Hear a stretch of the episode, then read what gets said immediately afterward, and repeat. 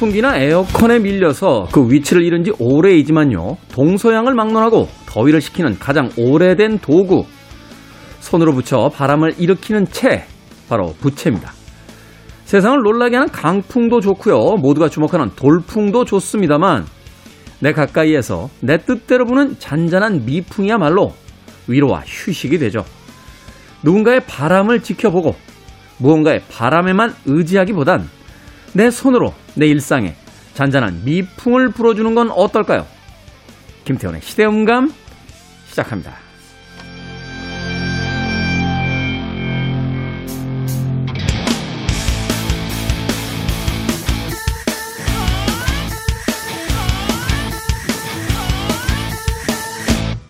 그래도 주말은 온다. 시대를 읽는 음악 감상의 시대음감 김태훈입니다. 옛말에 이런 말이 있다라고 해요. 생색내기로는 여름에는 부채요, 겨울에는 달력만한 것이 없다. 글쎄요, 알듯 말듯한 이야기는 합니다만 몇 년 전만 해도 사람들 손에 부채가 들려 있는 경우가 꽤 있었습니다. 그런데 과학이 발달해서 그럴까요? 아니면 물자가 늘어나서 그럴까요? 최근에는 전동 모터가 달려 있는 휴대용 선풍기를 들고 다니시는 분들도 간혹 볼 수가 있죠. 부채가 정말 사라져 버린 것이 아닐까 하는 생각이 들고요. 또 과거에는 프로 야구장이라든지 뭐 운동 경기장에 가면 그 부채에다가 자기 팀을 응원하는 문구나 혹은 기업 광고를 실어서 부채를 나눠주던 법도 있었는데 최근엔 부채를 많이 볼 수 없게 된 그런 시대를 살고 있는 것 같습니다. 생각해보면 부채가 사라진 여러 가지 이유 중에 하나는 그 부채가 별로 폼이 나지 않았기 때문이 아닐까 하는 생각 조심스럽게 해봅니다. 오히려 고전적인 일에 접다 폈다 하는 부채를 들고 다니면 너무 나이가 많은 사람처럼 보이기도 하고요. 그렇다고 해서 그냥 완전히 펴져 있는 단면으로 된 부채를 들고 다니면 글쎄요, 사람들이 그다지 폼이 나지 않기 때문에 그 부채의 효용성보다는 부채를 통한 스타일이 나지 않아서 그 부채를 포기해버린 게 아닐까 하는 생각 해보게 되는 거죠. 최근에 어, 이렇게 무더위가 어, 계속되는 여름에 좀 폼나는 부채를 만들어 본다라면 젊은 층의 새로운 레트로로서도 유행을 일으킬 수도 있을 것 같고 외부에 의존하지 않는 내가 스스로 일으킬 수 있는 미풍을 가질 수 있는 조금은 독립적인 그런 기후 대처 방안도 되지 않을까 하는 엉뚱한 생각도 해봤습니다. 자, 김태현의 시대 음감, 시대 이슈들 새로운 시선과 음악으로 풀어봅니다. 토요일과 일요일, 일라드에서는 낮 2시 5분, 밤 10시 5분 하루 두 번 방송되고요. 한민족 방송에서는 낮 1시 10분 방송이 됩니다. 팟캐스트로는 언제 어디서든 함께 하실 수 있습니다. 자, 더스티 스프링필드의 음악 준비했습니다. Windmills of Your Mind.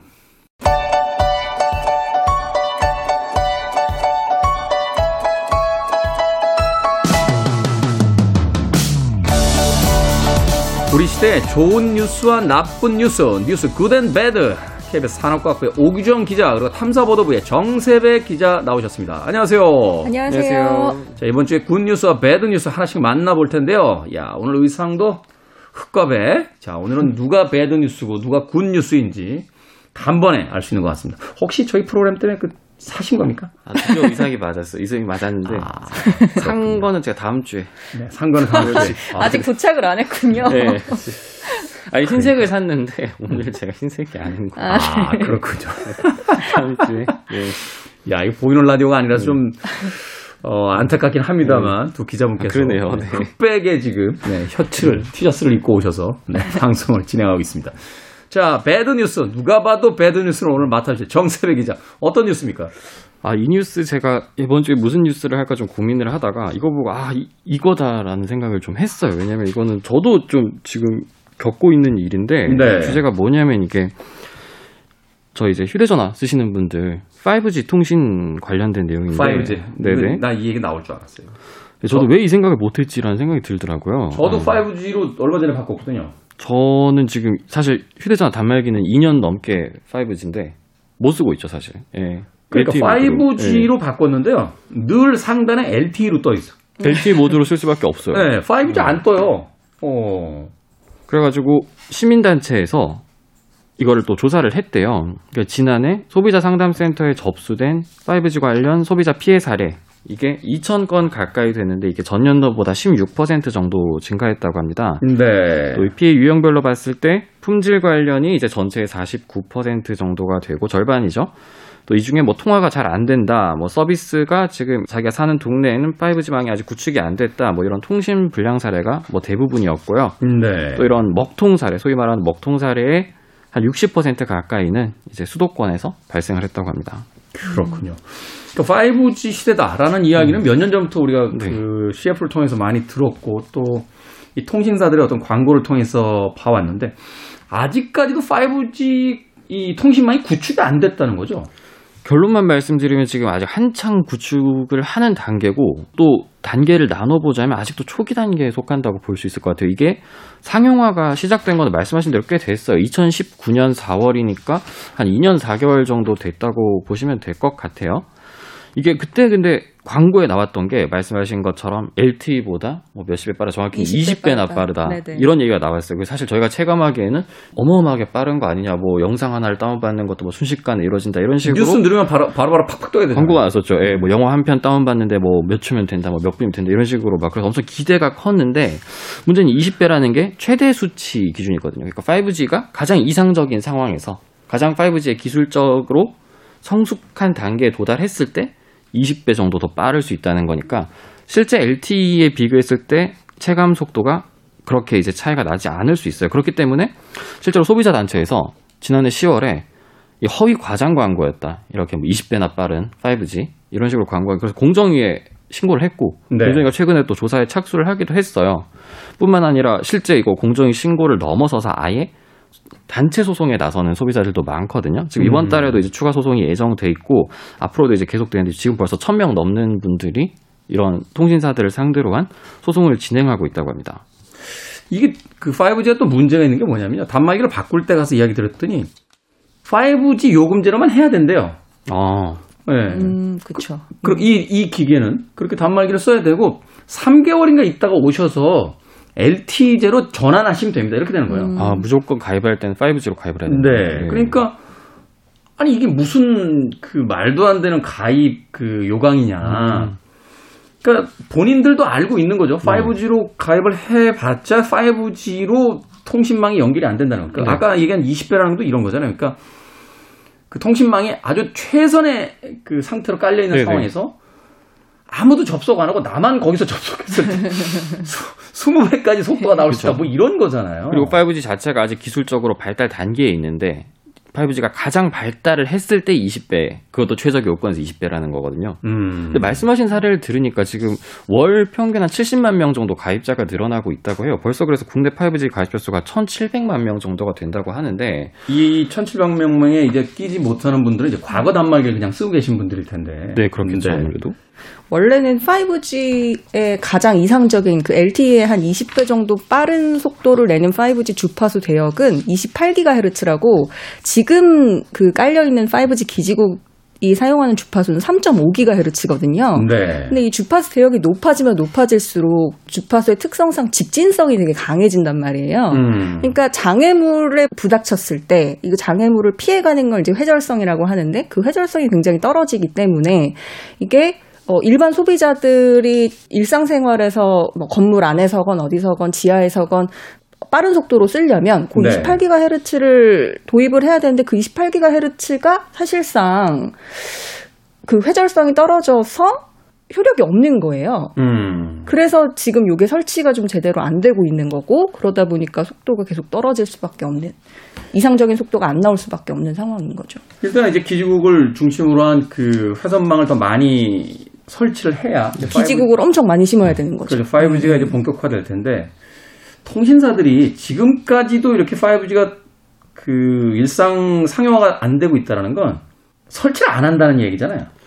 이게 아예 초창기에 비하면 당연히 설치가 어느 정도 진전이 됐어요. 근데 이제 말씀하신 대로 오기정 기자가 조금 전에 설명을 아주 잘 해줬는데 3.5GHz 중심으로 지금 기지국들이 설치가 됐는데 28GHz 이게 만약에 달성이 된다면 이제 어쨌든 짧은 거리 안에지만 빠른 속도를 이용할 수 있을 텐데 올해 말까지 이 세 개 이동통신사가 설치를 해야 될 이 28GHz 대역 기지국이 4만 5천 곳이에요. 4만 5천 곳 예정된 거는요. 근데 상반기 그러니까 6월 달까지 설치를 한 몇 곳 정도 했을 것 같으세요, 이거? 뭐 4천 군데 했습니까? 네? 10% 정도? 10% 정도. 이게 되게 적게 했으면 그 정도 했을 것이다 대충 이렇게 예상을 할 수 있는데 실제로 올해 상반기 한 대가 125곳이에요. 4만 5천 곳 중에. 이게 퍼센테이지로 따지면 이제 0.28%니까 음. 저희가 뭐 계획을 세우고 그거를 이제 실천에 옮기고 그 과정에 좀 미달이 나고 이런 범주에 속한다고도 지금 볼 수가 없는 거죠. 거의 안 한 거죠. 이건 솔직히 말하면 3개사가 100개 남짓을 했다는 거는 한 달에 뭐 진짜 한뭐 몇 군데 안 했다는 거죠. 한 회사 기준으로는. 쉽게 이야기해서 그 할 생각이 없는 거죠. 어, 이 정도 되면 이제 저희들이 조심스럽게 추측해 볼 수 있는 게 5G 이제 다음 단계로 또 넘어갈 테니까. 네네. 아예 이렇게 지연된 거 5G는 하는 척 요령만 피우다가 그냥 다음 단계로 넘어가자 뭐 이렇게 지금 생각하고 있는 거 아닙니까? 지금 뭐 여러 가지 뭐 난제가 있기는 해요. 말씀하신 대로 이제 기지국을 훨씬 더 촘촘하게 설치해야 되는 문제도 있고 아직 장비 생태계 자체가 이렇게까지 뭐 성숙하게 발전을 한 상황은 아니거든요. 업계에서. 그전 세계적으로도 사실 이렇게 28GHz 때 초고주파를 상용하는 게 좀 어려운 거는 맞는데 그럼에도 불구하고 어쨌든 자기들이 세운 계획인데 이행이 안 되고 있고 2019년에 5G가 처음 상용화가 시작이 됐잖아요. 2019년, 2020년, 그리고 지금 2021년까지 이동통신사들이 어쨌든 자기들이 이제 설치하겠다고 한 기주국 목표를 달성한 적은 아직 한 번도 없거든요. 그러니까 요금을 받아갔다는 건 음. 거기에 상응하는 이제 그 기주국을 만들겠다는 것에 대한 전제인데 요금은 받아가고 기주국을 만들지 않았다는 건 결국 수익은 올리고 투자는 안 하고 있다는 거잖아요. 심지어 저는 잘 모르겠습니다만 그 28GHz가 이제 전파 도래거리가 짧아서 간섭이 생기면 이제 연결이 끊기는 단점들이 있다. 그래서 음. 기준이 더 촘촘해야 네. 된다라고 하는데 이 5G로 갈 때 이 5G의 그 필요성을 이야기했던 게 이제 자율주행 자동차란 말이에요. 음, 그렇죠. 그렇죠. 그런데 간섭이 심해져서 도중에 전파가 끊기면 음. 그렇죠. 자율주행 네. 자동차를 어떻게 운행을 합니까? 맞아요. 그러니까 결국 통신사에서도 이걸 몰랐을 리는 없고 네네. 5G 상용화에 대한 이야기를 하고 기지국 숫자도 다 계산을 했을 거고 이미. 네네. 거기에 들어간 예산도 다 편성을 다 끝냈을 텐데 아직까지도 이렇게 음.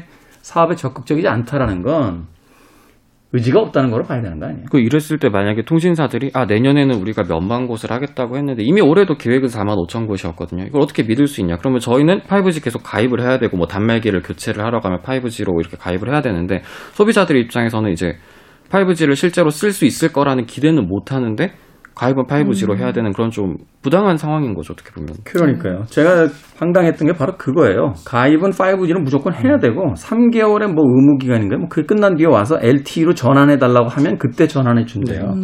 그러니까 왜 소비자들이 이런 불편함을 네. 그렇죠. 음. 겪어야 되는지 잘 모르겠습니다. 사실상 업계에서는 음. 그 LTE보다 20배 빠르다는 28GHz 기지국을 일상적으로 쓰는 건 지금 현 수준의 기술 단계에서는 어, 불가능하다고 거의 인정을 하고 있거든요. 그래서 아까 100 몇 곳 정도 설치가 돼 있다고 하는데 그것도 사실 정부에서 이제 좀 니네 빨리 설치해라 이렇게 하니까 특정 공간에 한해서만 시범적으로 일단 설치를 해서 운영을 하고 있는 거기 때문에 그 아까 말씀하신 것처럼 기술적으로 굉장히 미비한 상태에서, 그러니까 물론 우리가 5G를 어, 선도적으로 해야 된다. 미국보다 하루라도 먼저 해야 된다고 해가지고 급하게 도입된 부분이 있잖아요. 근데 그렇다고 하더라도 소비자 입장에서는 어, 기술적으로 미비한 부분이 분명히 있음에도 불구하고 그걸 이제 완전한 서비스인 것처럼 하고 팔았다는 거는 배신감을 느낄 수밖에 없는 부분인 것 같아요. 이 기사에 대해서는 이제 기자분들께서 사명감을 가지고 또 계속해서 후속 보도 또는 반복 보도를 계속 해주셔야 될 것 같아요. 이거는 여론이 좀 형성이 되고 네. 단체 소송에 가 있는 집단 소송에 가 있는 네. 분들뿐만이 아니라 일반 소비자들도 동참을 해서 이거 이동통신사에다가 네. 어, 강력하게 항의를 해야 되는 상황이 아닌가 또 생각이 듭니다. 자, 베드뉴스 정세배 기자의 5G 음, 상용화 2년 넘었지만 먹통이라는 어, 기사에 대한 이야기 해주셨고요. 자, 이번엔 굿뉴스. 오기정 기자 어떤 기사를 또 저에게 네, 그 따뜻한 코로나와 관련한 따뜻한 뉴스인데요. 코로나인데 따뜻해요? 네.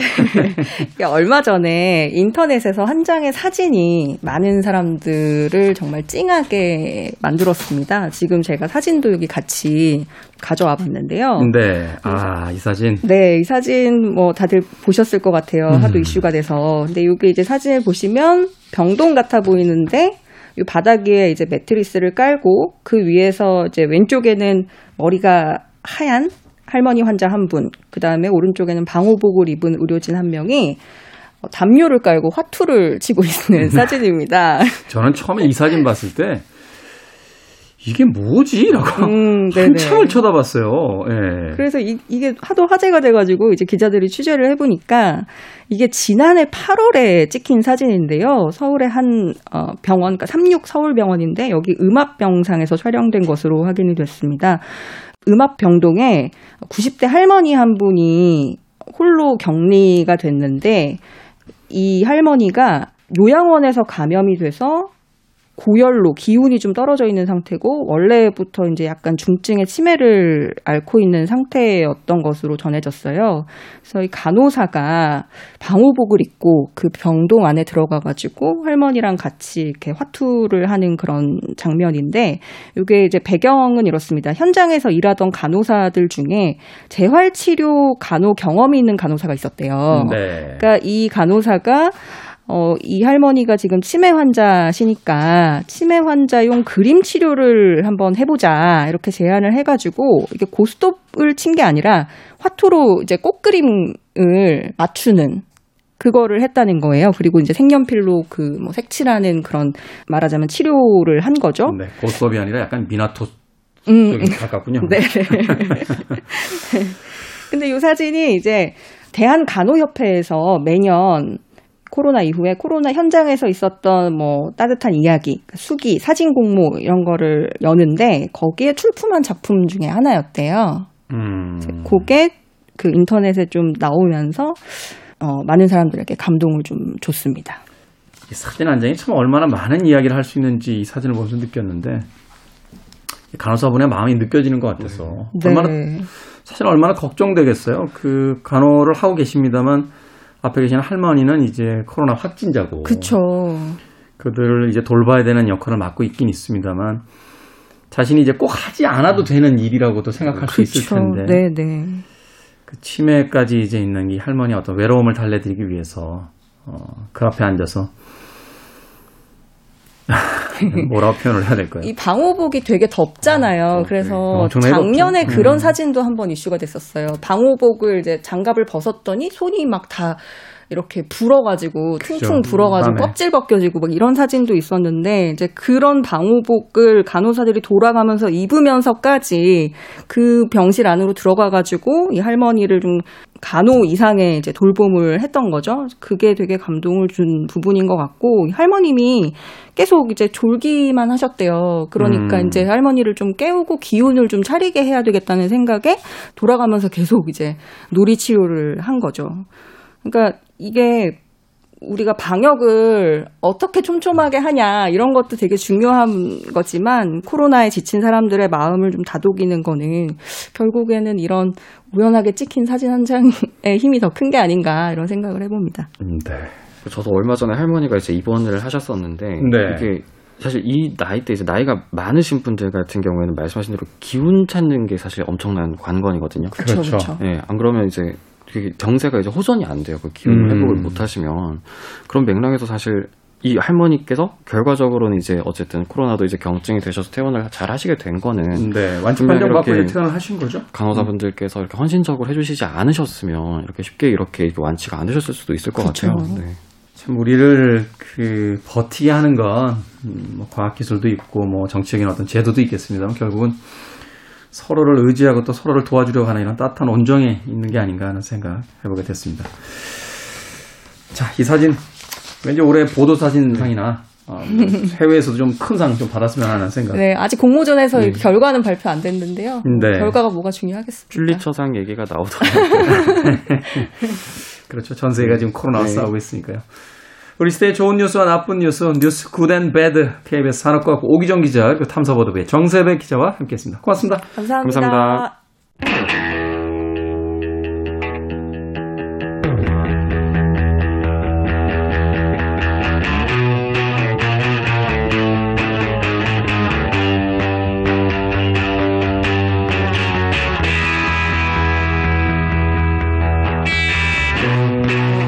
음악의 아버지 바흐는 이렇게 말했습니다.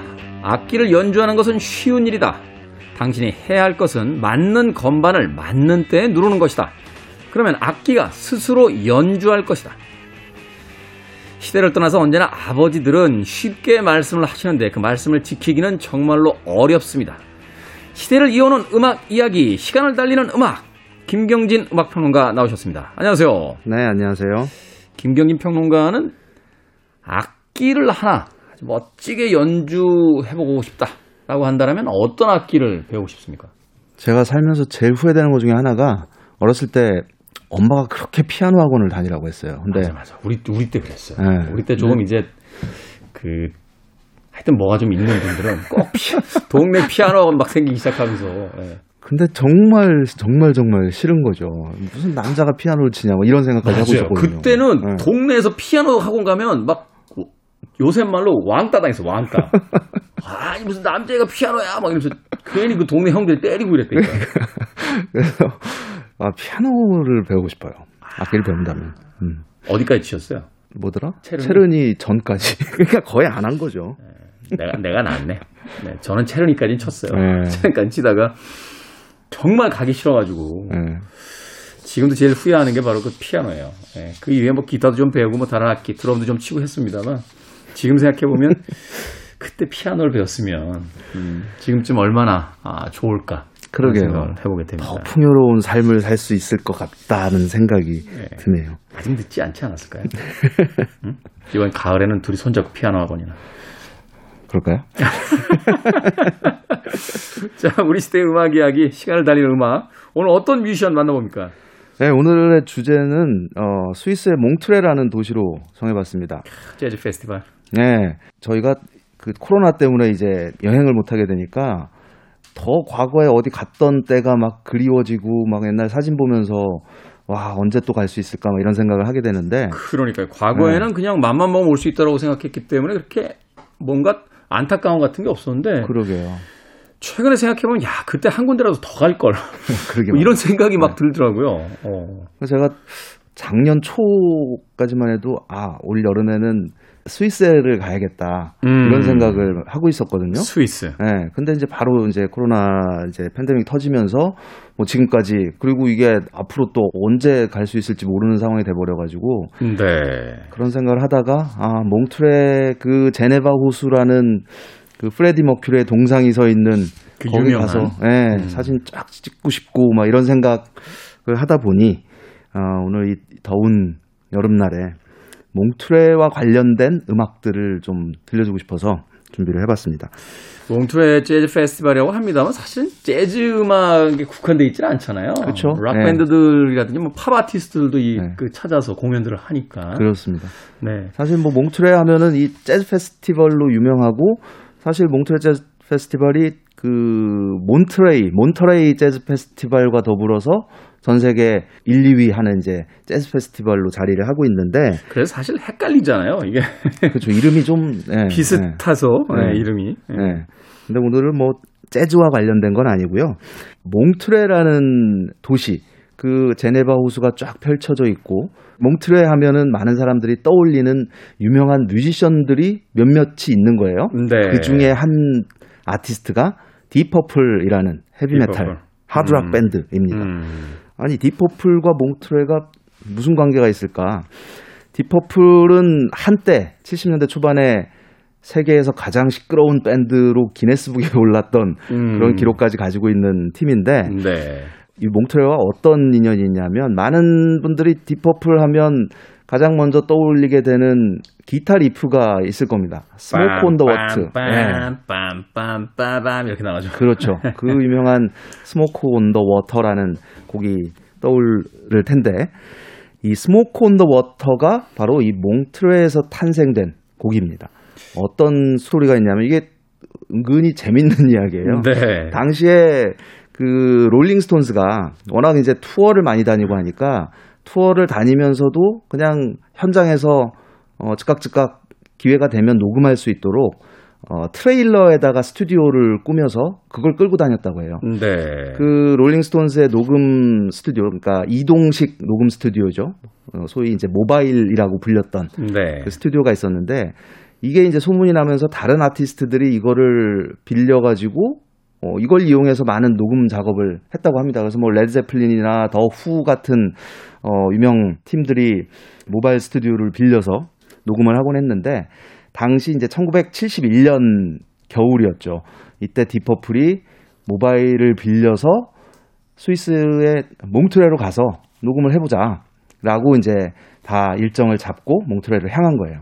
근데 호텔에서 짐을 푼 첫날 저녁 때, 어, 저 호수 건너편 그 녹음을 하기로 돼 있었던 몽트레 카지노 건물 지하에 스튜디오가 하나 있었는데 네. 그 건물에서 불길이 치솟아 오르는 거죠. 화재가 난 거죠. 네. 그래서 불, 이 사실 뭐 이런 얘기는 좀 그렇지만 세상 참 빼놓을 수 없는 구경이 불, 강 건너 불구경이라고 정말 딱 그런 상황에 처해 있었던 겁니다. 그래서 그 어, 모습을 보고 정말 엄청난 화제였다고 해요. 그 몽트레 음. 유명한 카지노 건물이 전소됐을 정도라고 하니까 이걸 보고 탄생시킨 곡이 바로 Smoke on the Water라는 곡입니다. 그 호수에 그 네. 화재 연기가 가득 들어차 있는 풍경을 보고 나서 그렇죠. 근데 한 아티스트가 그 불이 났던 그 카지노 건물 지하에서 공연장에서 공연을 하고 있었어요. 바로 프랭크 자파였는데, 프랭크 자파. 예. 그 거기에 왜 불이 났냐면 공연 보던 사람 중에 한 사람이 그 소위 그 flare gun이라고 하는 그 조명탄, 네. 조명탄을 공연을 보다가 날린 거예요. 어디 가나 이상한 분들은 조금씩 있어요. 그래서 네.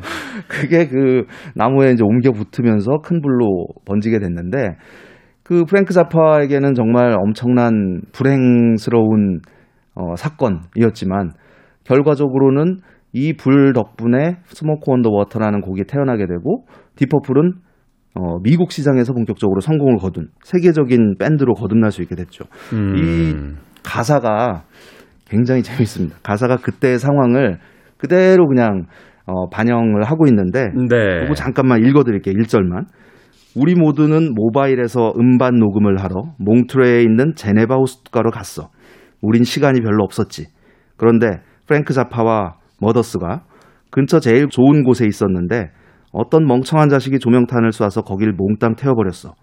물 위에 연기가 피어오르고 하늘엔 불길이 치솟네. 이게 Smoke on the Water 1절 가사입니다. 2, 3절의 내용은 이후에 벌어진 일 이런 굉장히 그 초등학생스러운 초등학생 일기와 같은 가사가 Smoke on the Water의 내용을 채우고 있어요. 그 일종의 기행문이군요. 그렇죠. 네, 그래서 그 락 역사상 가장 기억에 남는 기타 리프 하면은 늘 이제 상위권에 꼽히는 어, 부분이 바로 이 Smoke on the Water의 그 리치 블랙모어가 연주하는 이 blue scale 사음계 노트라고 할수 음. 있죠. 네. 자, 몬트레에 대한 아, 추억을 불러일으킬 수 있는 곡 딥 퍼플입니다. Smoke on the Water. 하드락 역사상 가장 인상적인 기타 리프를 담고 있는 딥 퍼플의 Smoke on the Water 들으셨습니다. 몬트레 바로 그 스위스의 몬트레라고 하는 그 도시를 배경으로 해서 만들어졌던 우연한 사건 사고를 자신들의 음악에 담아냈던 음, 그런 곡이었습니다. 자, 우리 시대 음악 이야기 시간을 달리는 음악 김경진 음악 평론가와 함께하고 있습니다. 다음 음악은 어떤 곡입니까? 네, 또 몬트레 하면은 또 떠올리게 되는 뮤지션이 아니타 커라는 어, 작곡가이면서 가수이면서 또 뭐 지휘자, 편곡자 여러 다양한 역할을 했던 재능 있던 그 싱어의 어, 이름입니다. 네. 아니타 커 싱어스라는 그, 그 팀을 이끌면서 굉장히 그 말랑말랑하고 달콤한 여러 노래들을 어, 불렀던 아티스트인데 아니타 커하고 몽트레하고 또 무슨 관계가 있냐면 음. 내쉬빌을 중심으로 활동을 했던 컨트리 쪽에서 활동을 했던 뮤지션이에요. 근데 70년대 초반에 이 아니타 커가 스위스의 몽트레에 어, 스튜디오를 하나 설립을 해요. 녹음 스튜디오를. 음, 녹음 스튜디오. 네, 몽트레 카지노 지하에 그 유명한 마운틴 스튜디오라는 곳이었는데요. 여기에서 굉장히 많은 뮤지션들이 뭐 녹음 작업을 했었죠. 그러니까 사실 굳이 뮤지션들이 스위스까지 가서 여기서 녹음 작업을 한 이유가 겸사겸사인 거죠. 핑계김에 이제. 예, 예. 음, 녹음한다는 핑계김에 스위스로 놀러 간 거죠. 예. 그래서 그 아니타커가 남편과 설립한 이 마운틴 스튜디오를 이제 지속적으로 운영을 하고 있었는데 이 스튜디오가 70년대 후반에 어, 어떤 밴드에게 어, 매각이 됩니다. 그 네. 밴드는 바로 퀸이었습니다. 퀸. 예. 프레디 머큐리가 1978년에 그 마운틴 스튜디오에서 이 퀸이 재즈라는 앨범을 거기서 녹음을 하게 돼요. 그래서 처음 이제 몽트레라는 곳에 갔는데 이 도시에 홀딱 반해버린 겁니다. 음. 그래서 이후에 이제 그 프레디 머큐리는 몽트레 지역에 집을 구해서 왔다 갔다 하면서 이제 거주하기도 하고 굉장히 그곳을 사랑했다고 합니다. 그래서 나중에 이제 1996년이었죠. 그 몽트레의 제네바 호숫가에 어 프레디 머큐리의 큰 동상이 이제 세워지게 되는데 유명한 동상이죠. 그렇죠. 예. 그래서 그 예전에는 도대체 왜 여기에 뜬금없이 머큐리의 동상이 있을까 궁금했었어요. 근데 어 프레디 머큐리가 그런 말도 했다고 합니다. 생전에 어 마음의 평화를 찾고 싶으면 몽트레로 오세요. 뭐 음. 이런 말을 사- 주변 사람들한테 굉장히 많이 했었대요. 그래서 그 아니타 커가 설립한 마운틴 스튜디오를 퀸이 인수를 해서 네. 이곳에서 이후에 뭐 롤링스톤즈라든지 또 뭐 데이빗 보위라든지 또 뭐 예스 굉장히 다 많은 뮤지션들이 이곳에서 또 앨범 작업을 하게 되죠. 그 아니타 커 싱어스 하면은 아마 요즘 분들은 굉장히 생소하실 테지만 어 아마 40대 이상쯤 되는 분들에게라면 그 유명한 그 광고 음악으로 사용됐던 Welcome to My World라는 노래 기억하실 겁니다. 대한항공의 광고 음악이었죠. 그렇죠. 네. 어, 그래서 그게 꽤 오래 80년대 아마 90년대 초반까지 오래 오래 주선이 네. 됐어요. 어, 네. 그 이후에 저 로비 윌리엄스의 Road to Mandalay로 바뀌었다가 네, 지금은 네. 뭔지 잘 모르겠습니다. 네. 그러게요. 그래서 그 아주 아름다운 화음으로 구성된 Welcome to My World라는 곡이 이제 국내에서는 굉장히 친숙한 곡이 됐는데 그런 얘기가 있었어요. 왜 이 노래가 인기가 있었는데 광고에서 빠지게 됐냐. 이거를 처음 불러서 그 히트시켰던 사람이 짐 리브스라는 컨트리 가수예요. 근데 이 짐 리브스가 40살에 세상을 항공기 떠납니다. 예, 비행기 사고로. 네, 항공사. 그래서 왜 하필이면 그 항공사 광고에 비행기 사고로 죽은 아티스트가 노래했던 곡을 배경음악으로 하느냐 이제 음. 이런 항의가 있었다고 음. 어, 그런 얘기를 들은 적이 있어요. 어쨌든 굉장히 그 아름다운 곡, 친숙한 멜로디 아니타 커 싱어스의 Welcome to My World 두 번째 곡으로 준비했습니다. 자, 몬트레와 인연을 맺고 있었던 아티스트의 음악을 중심으로 오늘 시간을 달리는 음악 꾸며드리고 있습니다. 아니타 커 싱어스의 Welcome to My World 듣습니다. 아니타 커 싱어스의 Welcome to My World 들이었습니다. 노래는 뭐 너무 아름답고 정말 잘 만들었어요. 그러게요. 네. 듣고 있으면 왠지 그 광고의 영향 때문인지 어디론가 훌쩍 떠나고 싶은 그런 그렇습니다. 마음을 불러일으키기도 합니다. 자, 시간을 달리는 음악, 음악평론가 김경진 씨와 함께하겠습니다. 이제 마지막 곡 소개를 해주셔야 될 것 같아요. 예. 그 바로 마운틴 스튜디오를 운영했던 퀸, 퀸의 음악을 준비했습니다.